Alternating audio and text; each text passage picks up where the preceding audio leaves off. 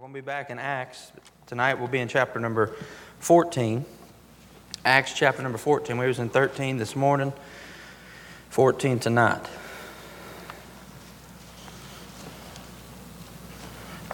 I'm always going to try my best to be honest with you as I'm going through this study, just as you are.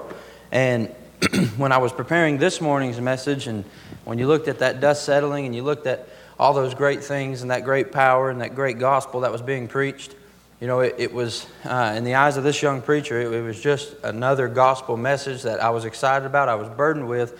Uh, when you're reading these scriptures, it, don't let the devil trick you into thinking, oh, they're just doing the same old thing. They're just doing the same old rut. There's so many tiny nuggets and there's so many, so much truth and so much uh, to be dug into there. But as I prepared tonight's message, it was almost as if I was getting more and more excited with all that God was showing me, all that God led me to find. And tonight, uh, I will repeat what I said uh, a couple weeks ago in the bed of a pickup truck. It's been a couple months ago now. Buckle up all right, because this is a good one. Um, this isn't a beat you over the head one, this is a lifting up one. So that's good. Some of y'all say amen. About time. We've been beating us up for so long now. Um, after shaking that dust off, all right, after shaking that dust off, Paul and Barnabas this morning, they, uh, they got cast out from the coast of that city and they got uh, ran out of town, so you say. Uh, they did not want to hear what they had to say. They called in the big heavy hitters, they called in the rich and famous, they called the powerful, and they ran Paul and Barnabas right out of that town. But what we would find is that their journey would just get more and more interesting. That that was just the beginning. That that work, that separate work that God called them to do, to go into these cities, was just getting started. And we'll look at our text tonight in Acts chapter number 14. Stand with me. We're going to begin reading in verse number 19. 19. Keep in mind what's just happened a chapter earlier, how they've been ran out of town. And we pick up reading in chapter number 14 and verse number 19. And there came thither certain Jews from Antioch and Iconium, who persuaded the people, having stoned Paul, drew him out of the city, supposing he had been dead. Howbeit, as the disciples stood round about him, he rose up and came into the city, and the next day he departed with Barnabas to Derbe. And when they had preached the gospel to that city and had taught many, they returned again unto Lystra and to Iconium and Antioch, confirming the souls of the disciples and exhorting them to continue in the faith, and that we must through much tribulation enter into the kingdom of God. And when they had ordained them elders in every church and had prayed with fasting, they commended them to the Lord on whom they believed. And after they had passed throughout Pisidia, they came to Pamphylia. And when they had preached the word in Perga, they went down to Attalia and thence sailed to Antioch. How many know exactly where they're at? All right. Oh, me too. All right. Verse number, verse number 27. And when they were come, they had gathered to the church together, and they rehearsed all that God hath done with them, and how he had opened the door of faith unto the Gentiles. And there they abode long time a long time with the disciples. Father, thank you so much for your word tonight. God, I pray that as we dive into your scripture tonight, as we see these men, Paul and Barnabas, as we see this great missionary journey come to a close, as we see this first of many journeys that Paul would take, this first of many journeys as Barnabas would take, let us note the importance of the task that they did. Let us see the job that they took the time to set apart to come back and do. Father, I pray tonight that you open our eyes, you open our ears, and you open our hearts to receive your word. In Jesus' name, Amen. Thank you. You can be seated. So, business was just picking up for Paul and Barnabas. After they shook that dust off, that was only the beginning. I believe both of them knew that. I believe both of them understood what they had signed up for. Uh, but if it was me in Barnabas' shoes, I know what I would have said. I would have said, surely the next city can't be any worse than that one. And then find out they were. Number one, they divided a city. Look at verse number one. And it came to pass in Iconium that they went together into the synagogue of the Jews, and so spake that a great multitude, both of the Jews and also of the Greeks, believed. So now Jews are starting to understand and receive the gospel again. But the unbelieving Jews, here's that word again, stirred up the Gentiles and made their minds evil affected against the brethren. Long time, therefore, abode they, speaking boldly in the Lord, which gave testimony unto the word of his grace, and granted signs in the word of his grace by their hands. But the multitude of the city was, what was that word? Divided. Paul and Barnabas found the next step in their journey was to literally divide the city of Iconium. You see, they got ran out of that city that they just left, and now they get into Iconium, and now they're picking up a little traction and they're getting a little bit more credibility. And as they begin to preach and the Holy Ghost begins to move, now you see an entire city become divided. You see an entire city say, Well, we believe, and then the other half says, Well, we don't believe. And what I want to just make mention of by introduction tonight is that the gospel will always demand a response. The gospel will always demand a response, and it is simply to receive the gospel or to reject the gospel. Those are the only two responses to the gospel. There is no indifference to the gospel. There is no oh well to the gospel. There is no pretending you didn't hear it. There is no pretending you don't understand it. The gospel, when it is preached in its simplicity, when it is preached as it ought to be preached, that the simple plan of salvation that Jesus died, he was buried, and he rose again, and that his blood forgives us of our sins if we put our faith and trust in him through repentance is so simple. The only response is simply to accept that or reject that. So they divided the city. There was half of the city that had accepted that truth, and there was half of the city that rejected that truth. And today, as God calls us to do a work, as God may send us back to the rescue mission in the days ahead, or as He may send us back out onto the bus routes, know that each and every time you present the gospel, even to those little ears, they are ex- simply doing one of two things accepting it or rejecting it. Now, I do understand that there are ages of children that they simply don't understand it. But once they reach the age where they understand the gospel, they will simply accept it or reject it. And it's important to understand that, especially in our Christian witness, especially when we're talking to non believers, especially during this time where there's 4,892 exactly different opinions out there that they can pick from and different things that they can believe in and different things that they can cling to. It's important to understand that if they do not accept the gospel, then they are rejecting the gospel. Even if they say, Well, I believe in that part, but not this part, or if I believe in that part, or I go to church, but I don't believe in that, or I believe in that, but I don't go to church, or if I do this, and they try to explain away, they try to say, pick it apart, they try to dissect it, they either are accepting it or rejecting it. So, Paul and Barnabas, in the beginning stages of their journey, they have found that they've defied, divided a city. But next, they would direct their attention to a cripple. Look at verse number 8. And there sat a certain man at Lystra, impotent in his feet, being a cripple from his mother's womb, heard Paul speak. Now, Paul, who steadfastly beholding him, perceived that he had faith to be healed, said with a loud voice, Stand upright on thy feet. And he leaped and walk. Here's another lame man healed by one of the apostles. The apostle Paul, as he's preaching and as he's given this word, he sees this crippled man. He sees this man fix his eyes upon Paul. And as Paul looked and as Paul fixed his eyes back on that man, he saw something in his eyes that he had seen before. He saw something in his eyes that he understood very clearly. He saw something in his eyes that you and I would call faith. And that's what God needed. That's all God needed. And that's all Paul needed to see when he saw that that man listening to his message and that man hearing the gospel of Christ and hearing the word of God and hearing the gospel of Jesus Christ and understanding that there was a God in heaven who had sent those preachers there just so that he could hear that message, just so that they could receive eternal life. When he saw the faith in that man's eyes, Paul knew that the work had already been done. Paul knew that the faith on that end was already there. God knew that the promise on God's end was already there. And he looked at that man and he said, rise up and walk. So now we see this crippled man healed by Paul, and we see, or by God, but through Paul, and we see this miracle done. Now, that is going to shake things up a bit. Now they're no longer preaching, but now we've got people being healed. We've got people, you know, that were lame from their mother's womb, that were crippled from their mother's womb, had never walked a day in their life. Now they're leaping and walking and praising God. Now, there was half of the city, because we know it's divided, that was perfectly okay with this. They rejoiced in this. All right, and there was half of the city that didn't like it. But the problem would come not from the city that was against it, but from the city that was for it. Because look what had happened here. Look what took place in verse number eight, 11. Verse number 11. And when the people saw what Paul had done, they lifted up their voices, saying in the speech of Lycaonia, The gods are come down to us in likeness of men. Here they missed it, didn't they? They started reverting back to this uh, Greek belief or this Gentile belief, and they started reverting back to this um, religion of theirs. And, and you'll witness that a lot of times on the mission field, a lot of times when you're witnessing to a Buddhist or uh, to a pagan worshiper or somebody who worshiped the birds and the bees and the rocks and the trees and everything in between. When you're witnessing and you explain to them Jesus, you explain to them love, you explain to them the gospel, they're not in their heads. They're, they're 100% in agreement with you. You ask them, Would you like to be saved? Yeah, absolutely. And you ask them, Would you like to receive the gospel? Yes, absolutely. Would you like to repent of your sins and trust Jesus? And they say, Yes, absolutely. And then they pray the prayer, and, and, you, and you're doing your best to try to understand what God's doing there. And they say, You know what? I'm saved. I'm a Christian now. And then they say, Now, now we'll come back over here to my house, and I want to show you all my gods. And as a missionary, you're.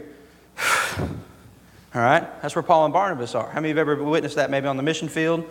Maybe witnessing to somebody who has one of these pagan religions? And they just simply added Jesus to all their little g gods. They simply just added Jesus to their shelf of all their little statues. They didn't necessarily disagree with you. They didn't necessarily fight or antagonize you, but they just thought you were giving them the name of another God that they could put on their shelf. All right? That happens more than we understand. That happens more than we realize. You have people all over this United States of America who worship their careers, who worship themselves, who worship their money, who worship their fame, who worship their friends, who worship their relationships, who worship every other little g God under the sun. And when you give to them Jesus, they nod their head, they agree, they say, and then they put Jesus on their shelf next to their car, next to their trophies, next to their bank account, and there's no repentance that it ever changed. And here's what happens to those people they start worshiping the one who gave them the figurine to put on their shelf. They start worshiping man. What happened here in Paul and Barnabas' life? They called Barnabas Jupiter and Paul Mercurius because he was the chief speaker. Then the priests of Jupiter, which was before their city, brought oxen and garlands unto the gates, which would have done sacrifice unto the people. Now, wait a second. Paul and Barnabas were just preaching the gospel. But now here they found where these pagans and these lost folk that were hearing the gospel were not necessarily hearing it in the way they should have. They were simply taking it and they were adding their religion to it, or, or rather, they were adding it to their religion. This was, not a, this was not being received as Paul and Barnabas had directed it. You see, because the gospel must be received in repentance. It has to be turning from your wicked ways, dying to self, turning from your sin, and placing your total faith and trust in the Lord Jesus Christ. But here you have these people taking it it and twisting it and saying, Yeah, I, I believe in everything you're saying, but I'm going to take what you're telling me and just add it to what I already have. There's a church, several churches on this street, maybe not on the street, but in this area that do the exact same thing. And young people, especially, are flocking to them by the hundreds because they look at those young people and they say, You don't have to repent. You don't have to change anything. Jesus wants to be your friend. Jesus wants to love you just the way you are. Just add Him. Add Him into your life. Keep everything else that's in your life, but just add Him to it. And they say, Okay, I understand. And how do I know that that's happening? Because they begin to worship the man who's telling them that. Because it's not God who's telling them that. It's not in their scriptures that's telling them that. It's nowhere found in God's holy writ that's telling them that. It is one man with one idea that maybe initially his intentions were good, but they began to worship the men. Now, there's two responses that the preacher can have. Either he could soak it in and do what there's some on this very area doing. And they've got a congregation of thousands that worship them. And they know it, and they accept it, and they abuse it. Or you can do what Paul and Barnabas did. All right, what happened here? Which when the apostles, Barnabas and Paul, heard of, they rent their clothes and ran in among the people, crying out and saying, Sirs, why do you these things? We also are of men of like passions with you, and preach unto you that you should turn from these vanities unto the living God, which made the heaven and earth and the sea and all things that were therein he ran into this cultish belief as they were preparing to have this ceremony, as they were preparing to celebrate and worship Paul and worship Barnabas. Paul and Barnabas got wind of it. They rent their clothes and they began running, screaming, hollering, saying, Stop, stop, don't you dare sacrifice that. Don't you dare sacrifice this. Don't you start doing these pagan rituals on our behalf. You are not supposed to be worshiping us. I'm sorry for the miscommunication, but there is one God, there is one name under heaven given among men by which you must be saved, and it ain't Paul it ain't Barnabas. It ain't A, B, C, or D. It's Jesus Christ. Amen. Worshiping men is one of the most dangerous things facing, not Anchor of Hope, I would say, but our church, the American church. Click the TV. You got men that are being worshiped on a daily basis. Turn on the radio stations. You got men that are being worshiped on a daily basis. And those men's intentions aren't necessarily wrong to begin with, but they begin to develop this cult following. And then it becomes, well, whatever he says, I'll do. And whatever the Word of God says, that's just kind of over here to the side. That's what's just taking place. Paul and Barnabas said, No, that's not what's going to take place. Well, here we have these pagans, they take offense to it. Now they realize the truth of the gospel. Now they're being hit in the face with what Paul and Barnabas were trying to say from the beginning. They're saying, Wait, you're saying our religion isn't right? And Paul and Barnabas went, Mm hmm. That's what we're saying. We're saying that Jesus Christ died so that you wouldn't have to put your faith and trust in rocks and birds and trees and rocks and sticks and mud and the moon and the sun and the stars. Jesus Christ died because all that hogwash is exactly that it is hogwash. It is not taking you anywhere but to an early grave. It is not taking you anywhere in eternity. And as a matter of fact, people, all those things you're worshiping, all those little G gods, all those idols you put on the shelf, all those dollar bills, all those cars, all those women, all those drugs, all those addictions, they're going to take you to a place called the lake of fire. And now they're seeing it. Wait a second. You mean we got to repent of everything we believe and believe what you're saying? Not what I'm saying, what he's saying. Now that's the gospel that cuts. That's the gospel that took place. So things escalated quite quickly at that point.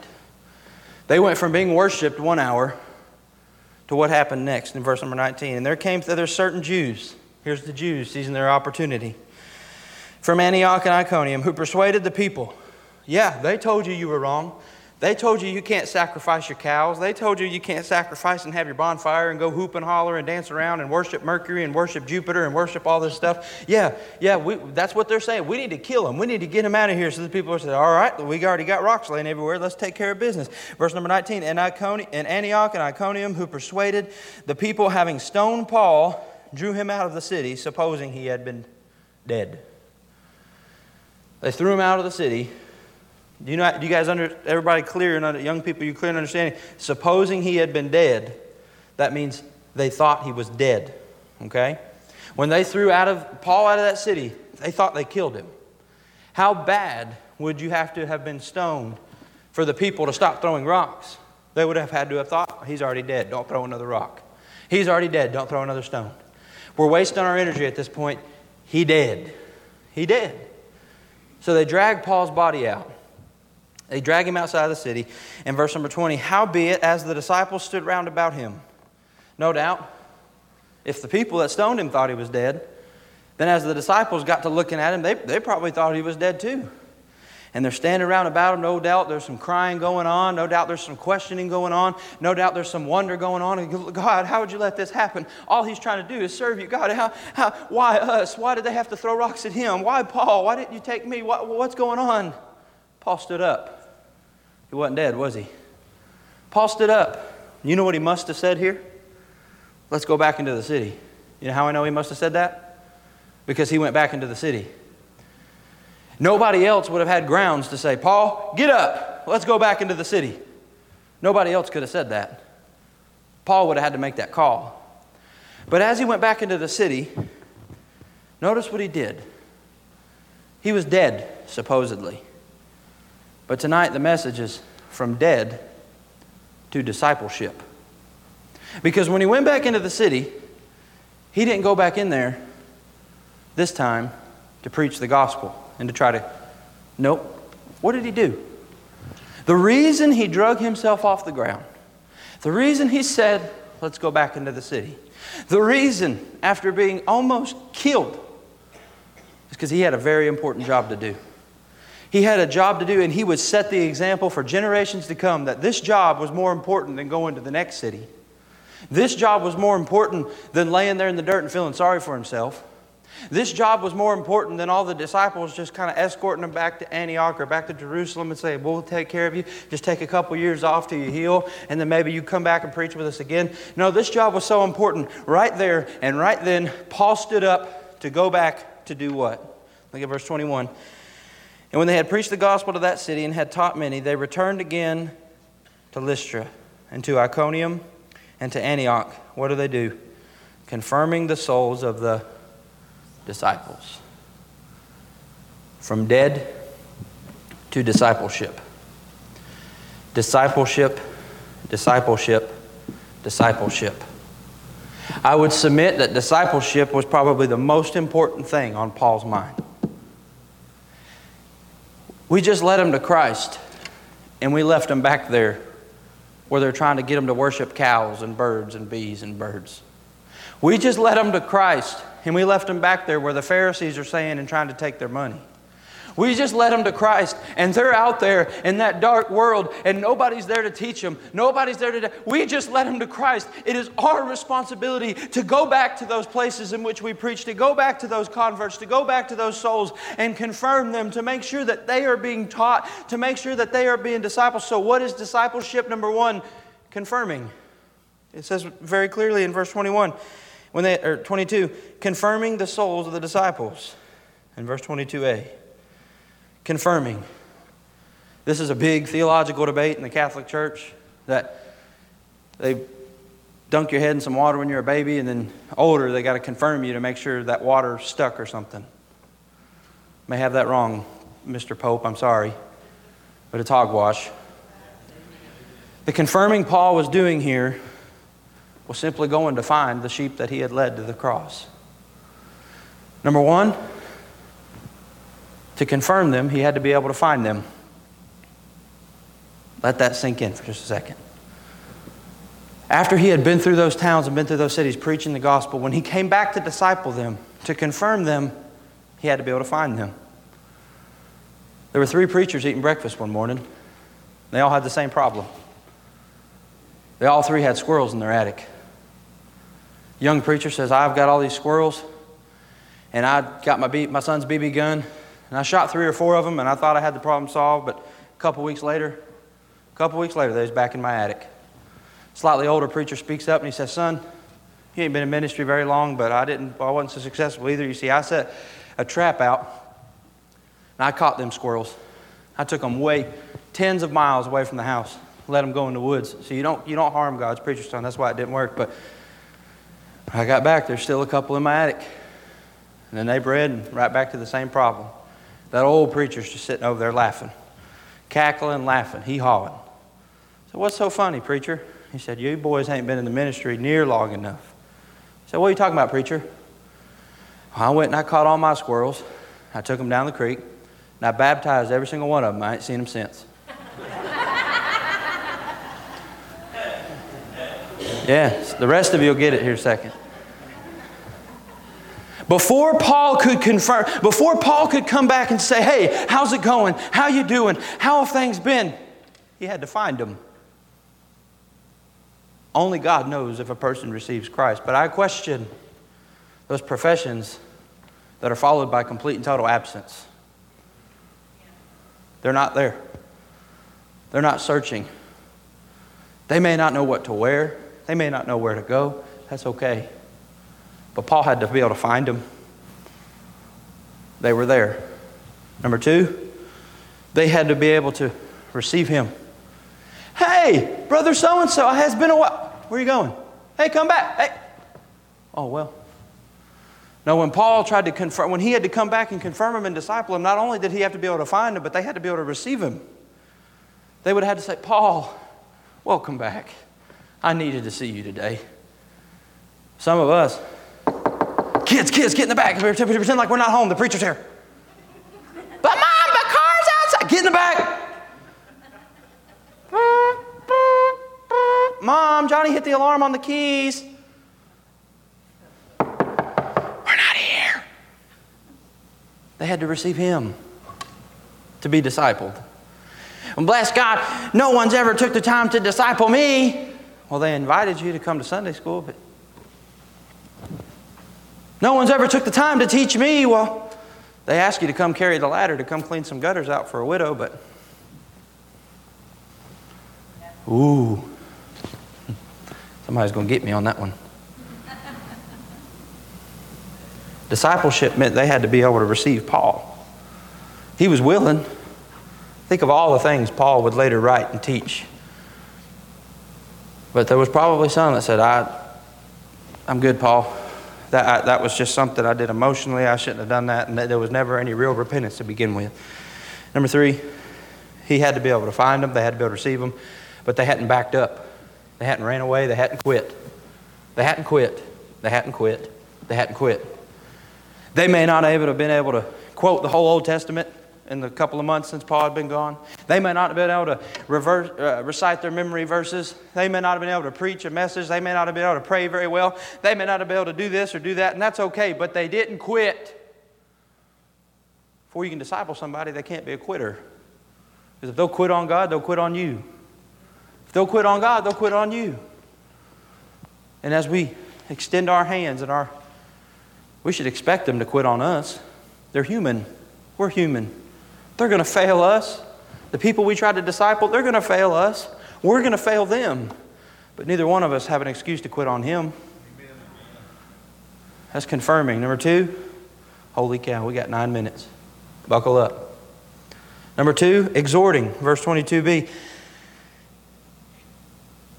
Confirming the souls of the disciples and exhorting them to continue in the faith. Number one, exhorting means you have to acknowledge their success. No doubt Paul came back and said, You're having a Bible study in your house? Praise the Lord. That's amazing. Praise the Lord for your faithfulness. Oh, oh, you, you're, you're praying every day? Praise the Lord for that. Oh, you, you read some of my letters I've sent back to the churches? Praise the Lord. I'm glad you're reading them. Oh, pra- praise the Lord for the things you've surrendered to do for God. Never underestimate the power of thank you. Thank you it is very discouraging when you admire somebody, when you look up to somebody, when you feel like they are discipling you, and you extend your greatest effort out to them, and there's no thank you. And I'm not saying that's why you do it, but it definitely helps. Acknowledging, comforting, reminding them that they're not alone. Paul came back, remember me? I was the one that preached that first message. I was the one that, that held you by the hand. I was the one that helped you fill out the decision card. I was there that night you got saved. I shouted amen from the back row. You remember me? I just want you to remember that Satan may try to tell you that you're alone. Satan might try to tell you you're the only person that got saved that night. Bless God, you're not. Bless God, you're not alone. Bless God, you are part of the family of God. That there's an entire group of believers all over this world that love you and that pray for you and that lift you up. You are not alone.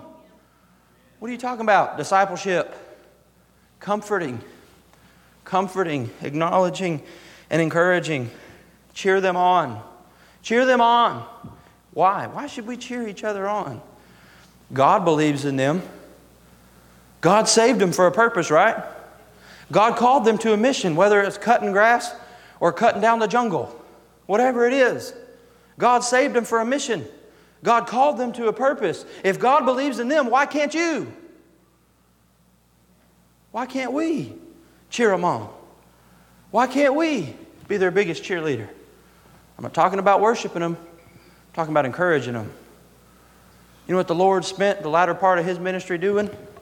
Pouring into them disciples, telling them all the great things that they were going to be able to do through him telling them all the preaching that they were going to do, telling them all the prayers that they were going to pray, telling them all the miracles that they were going to see, encouraging them, saying, I'm about to leave. I'm about to go prepare a place for you. And if I go, I'm going to come back. But when I come back, y'all better not have been sitting around smoking cigarettes. Y'all better been out there preaching. Y'all been out there with power. Y'all been out there using the gift that I'm going to give you.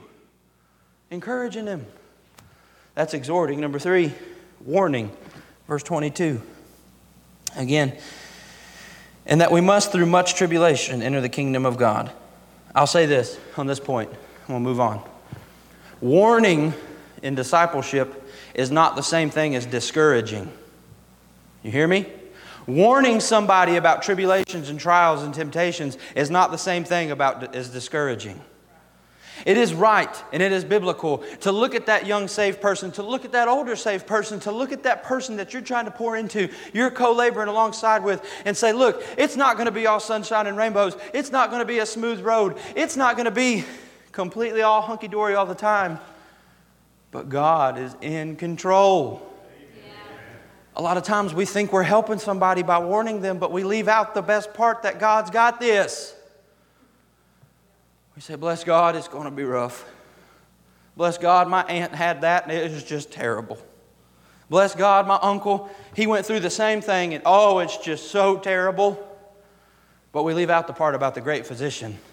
We leave out the part about the one who owns the cattle on a thousand hills. We leave out the part that we've read the end of the book and that we're on the winning side and that Jesus Christ is going to reign supreme forever and ever and that every knee will bow and every tongue will confess. We leave that out. Warning is not the same thing as discouraging. Don't be a discouraging Christian.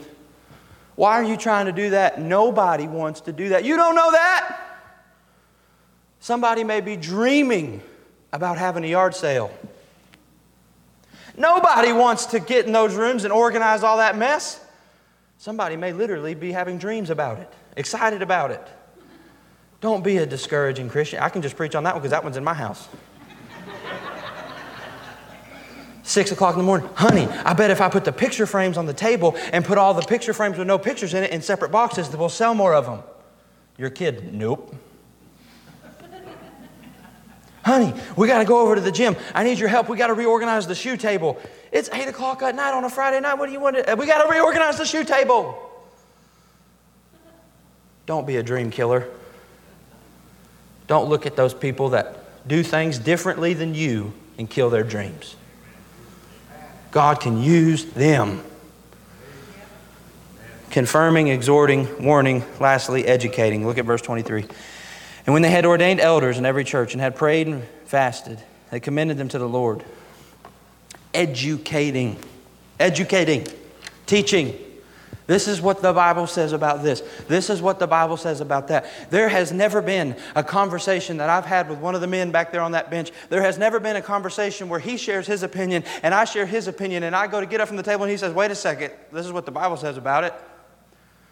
Wait a second, before you go, I'm going to read a passage of Scripture that deals specifically with this. Why? You know what that is? That's educating, not in His wisdom, but in His wisdom. Educating and discipleship, we overcomplicate it, but it's educating them babies. It's teaching them babies. Hey, when you're in church, you sit down. If you want to color, color. If you want to take a nap, take a nap. But you're going to sit in the sanctuary. You're going to come to church. When they get a little bit older, hey, you're going to go to children's church and you're going to learn something today. Yeah, you might eat a pack of gummy bears and some animal crackers, but hey, you need to be able to tell me what you learned today. And then them teenagers. Bless God, them teenagers. You don't even own your own underwear and you think you're the President of the United States. You think you can make all the calls in the world and you still live in mama's house. But you know what? Those things we look down our nose at as little problems that they just need to get over, that's their whole world. That's the biggest thing on their mind. That dance, that prom, that ball game, that's their whole world. What if they had a mm, what if they had somebody to say, that ain't the whole world? That's the whole world discipling them middle age. And then lastly, that elder generation that had the privilege of coming up through all that.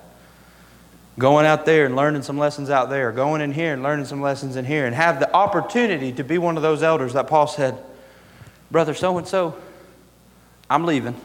I got some more cities to go preach in, but you keep teaching. Notice what he did. He didn't ordain them preachers, God was ordaining the preachers. God was handling the preaching, God was handling the spread of the gospel. Paul took the time and said, Hey, I just need you to teach these folks. I just need you. I'm going to send a letter to you. It's going to be called Ephesians, or it's going to be called Galatians. It's going to be a letter from me, and you're going to get it. And I need you to be prayed up. And I need you to be close with God because when you get this letter, I need you to share it with them. I need you to teach those young men. I need you to teach those young ladies. When I write those epistles of Galatians and Ephesians, when I write those letters to Timothy, those aren't just for Timothy. When I write that letter for Titus, it's not just for Titus. When I write these letters and I'm in prison and I'm going to be getting word from God, when I'm going to be getting manna from heaven, I need you to share it with God's people. Discipleship we had a man go from dead to discipleship. A lot of us profess to be alive, and we don't do discipleship. So, anchor of hope as we close, just ask yourself this question. Don't point the finger, don't look at the left, look at the right. Who is somebody in your head that has discipled you? They may be in this church, they may not have ever set foot in this church, and that's okay. Who is somebody that discipled you, who took their time by their choice, their time and their choice to just show you something about the Lord? You ought to call that person tonight and just say thank you. I promise you it will mean the world to them. It may be the one phone call they need to carry on and disciple more. They may be right there on the edge of quitting, but that one phone call could change their path. Who is one person who took their time to disciple you? Now ask yourself the harder one. Who is one person that you are actively taking your time, pouring yourself into? Doesn't matter how old they are, they could be older than you. Who is one person that you are taking your time and saying, I'm teaching so and so how to do this God's way, how to do that God's way, how to be patient God's way? Anchor of Hope, who is your disciple? You think about that. And if you don't have one, here's how this works God, send me one. They'll be there. He'll turn that light bulb on. You'll go, oh, they've been here the whole time. Thank you, Lord. We overcomplicate it way too much. They're right there. They're waiting on you. And then somebody else is waiting on them. And then somebody else is waiting on them.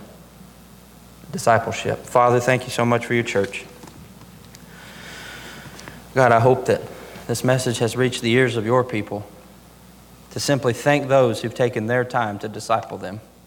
Thank those who've taken their time to put their lives on pause and their growth on pause and that their missions on pause and just simply take the stop and hit the pause button and to come back to those places that they had been before and explain the things of God, to encourage, to exhort, to warn, God to comfort, to confirm. God, I pray tonight that if there's one in this room that does not have a disciple, God, I pray that you help them to find one. God, I help, help them to find one and help that disciple know they're being discipled. Don't let them just be a name on a sheet, a check mark in a box.